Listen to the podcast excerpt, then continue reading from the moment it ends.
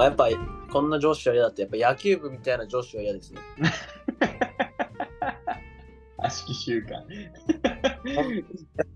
ゃないんでみたいな。ここ営業部なんでみたい野球部。おったもんね。そういう人もね。な。やっぱ野球部スタイルはあんまり好きじゃないですね。いたもんな。でもなんかその野球部スタイル的な人たちがその古い企業の上層部には絶対いるよね。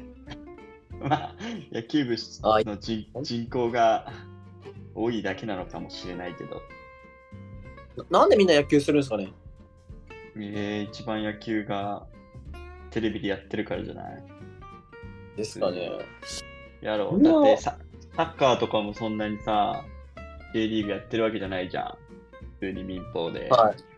はい。まあそのケーブルテレビとか入ったら見れるんだろうけど、バスケもそうやし、バスケなんて最近、こう福岡じゃないや、日本で盛り上がってきた感じよ、B リーグが。ここも、B リーグ始まっても6年目ぐらいかな。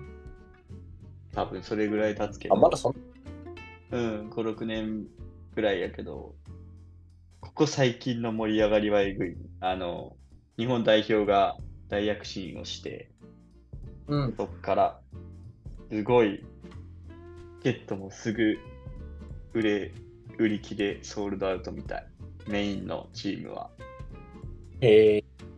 九州もね、実は、今年から、もう今年って言ってももうシーズンだいぶ経ったけど、佐賀と長崎が一部になって、佐賀、長長バル崎、ね。そうそうそう、佐賀、長崎、えー沖縄が、九州は実は一部にいますね。えー、沖縄もなんですね。沖縄はめっちゃ強い。ずっと、ずっといる。えー、全然見ないからわかんないけど。まあ、すそりゃそ、そりゃそうだよね。まあ、これがこんな上司は嫌だですね。そうだね。バリクソ抽象抽象的すぎたね。まあでもそうっすね。この、まあ今何時や ?10 時過ぎたか。で今日はもう俺も仕事でめちゃくちゃ会議尽くしの一日やったけど、やっぱストレスがたまるけん、口が悪なるわ。今日でよかったわ。こんな上司は嫌だって言えばないが。タイミングが良かったんですね。よかったよ、今日とかもうね、もう本当よわからん。会議に何個も。松本さん会議嫌いですもん。会議って必要性ある？あの、本当にそ創造的な会議やったらいいとよ。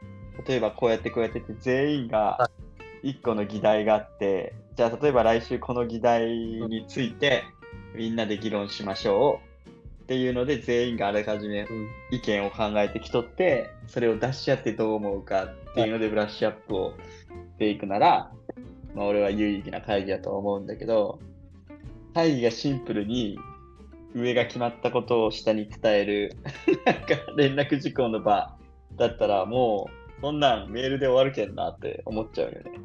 こうしてください。はい、わかりましたって。で、異論をいくら唱えてもさ、変わらないからさ、うんこうやとこうやとこうやって思うって言ったとて、そうかーって言って、うーんってなって、え、で、みたいになるえ、こうしませんかっても、でもなーって。いや、もうじゃあいいですってなるから、なんか僕僕ら営業で物を売る方だから商品作る人たちじゃないからですね。なんか、そうそう。じゃあお菓子作りますって、ポテトチップス開発します。会議ですとかならまあ意味わかるんですけど、その会議で意味もわかるんですけどね。そうそうそうそう。営業ってそんなに会議いらない気がする。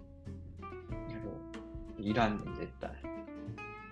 いや、ちょっと次話すとき、うん。会議の有無についてちょっと話そう。いや、多分これ結論いら絶対終わると思いますよね。いや、いらないで終わるかもしれないけど。あもうあれじゃないですか。すぐ会議したがる上司あそうや。連れとったね。が嫌だ。はい。いやー、すごいほんと。一個一個な。もう俺らの元、元チームリーダーみたいに飲み会のことを会議っていう人ならまだ面白いけど。いや、確かにね。そっちの方がさ、しかもさ、割と下のさ、本音ベースで話せるけんな。例えば、しうまあ、これは俺も、俺らも下の方の人間やからあれやけど、下の話をめちゃめちゃき聞いて、それを上に上げてくれるための話をまとめるっていう会議であったら、まあ、うん。楽しいけどな。でもそ今後はね、そうであるべきだと思うんやけどな。一番今の、この、ね、変化が激しい時代の一番若い人たちの意見を上が聞いてそれに合わせていくっていう、ちょっと逆のスタイルの発想をしていかないと、取り残されちゃうよね。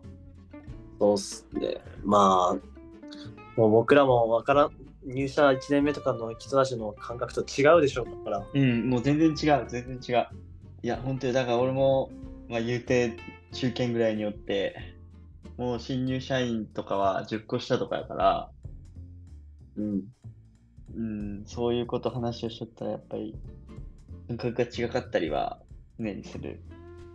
でもそこは絶対に合わせてあげないと、うん。ね、俺俺が嫌いな上司に俺がなっちゃうと思って。そうなりたくない。嫌いだった上司にすよね。俺がなる可能性があるから、これは絶対に意識しとかんとな。そうか、もう上司になる年齢だな。まあさ、後輩とかはいたっすけどね、まあ本当に役職的にも30過ぎたらね、何かしら役つく上司、平均的な話でいくと。そうそうそそうっすよね。いつまで若手の、なんか若い営業でいけるのかっていうのも確かに、もうそろそろ限られてくるな。う。うん。だけどまあやり方とかね、まあもうもちろん経験とかがどんどんどんどん適されていくから、まあその辺はね、営業の幅とかやり方とかは、だいぶ増えるんだろうけど、うんうんうん。は、日々、若い子たちから、なんか、その時代の流行りっていうものを勉強しないと。まあまあ、男性ね、俺がいる業界は未だにまだまだ古い、本当に新しいことがあるような業界でもないから、難しいけど。うんうん、だからどんどんどんどん、あの、平均年齢が上がっていってますね。そんな気がしますねあ。若い若い子が定着してないです若い人たちはどういう会社で働いてるんですかね、今。いや、確かに気になる。気になる。でもなんかこの間、記事かニュースかで見たけど、今年の新卒か、次、1個前の新卒かの上位10社中、何社やったかな ?3 社、4社が出版社やったよ。なんか、講談社とか、そうそういう系の。おしゃれやな。なんだろうなとは思ってね。このさ、今や本を出しても売れない時代なわけじゃん、紙ベースで。多分、昔よりは。はい。ね、ネットで。こんな中で、なんでそういったところに応募が集まるんだろうなっていうシンプルな興味はあるけど。うん。まあでも、上位3社で毎回入ってるのはまあ商社だけどね。大手商社。あの、な名のある4つか5つぐらいの、そうそう、名のある商社ですよ。ああいうところでも1回ぐらい働いてはみたいですけどね、働き 入れるかどうかは置いといてめ。ちゃくちゃ大変なんでしょう、多分。そうですよね。いや、多分止まっ、この会社なくなったら全てが止まりますよね。止まるし、しかもなんか全部やっぱり英語でやり取りしないといけないんじゃないのかな、ああいうのは。海外とかで、あね、やったりするやろうから。全部を。規模がちゃうと思うわ。ビジネス英語難しいもんな。だからビジネス英語やってる人はビジネス英語の方が簡単っていう言うんじゃない？えー、絶対ない。わかんないけあどと、。慣れなんだろうけど。この前転職サイト見てたらなんか、英語できる人募集みたいなの書いてあって、うん。で、ビジネス英語必須って書いてあって、ああ、はいはいはい。ああ、じゃあ無理やーと思ったら、なんかその、TOEIC の点数は600点以上でお願いしますって書いてあって、ああ、でも600点とかやっていけるんじゃないの？じゃあだとか今やってみたら。全然、いや、な多分いけるんですけど、え、600で、それをビジネス英語って言ったら、なんか、どえ？ってなって、どういうこと？ってなって、よくわかんくないですか？なんか、お酒強い人募集って書いとって、酎ハイ2本以上飲める。飲める人ぐらいな。いそれっぽい。や、だからやりながら、やりながら覚えるしっていうことなんじゃないのかな。ああ。だからある程度600点ぐらいないと、まあまあ、ベースができとる人やったら、あとはどんどんやりながらで覚えていくっしょぐらいな。いや、600点なんて英語喋れないっすよ。喋れんでもいいいいんじゃないの？基本だから、例えばドキュメントというかぶ文章かなんか英語の文章とかを日本語に訳してもらってとか、まあ、例えばメメールでこうやり取りするときとかに必要であったりとか、いや、600いきますよ、普通に。多分頑張れば800いきますもん。あ、マジ？はい。いや、わかんないですけど、でもでも600はそう相当問題数多いぜ、 TOEIC。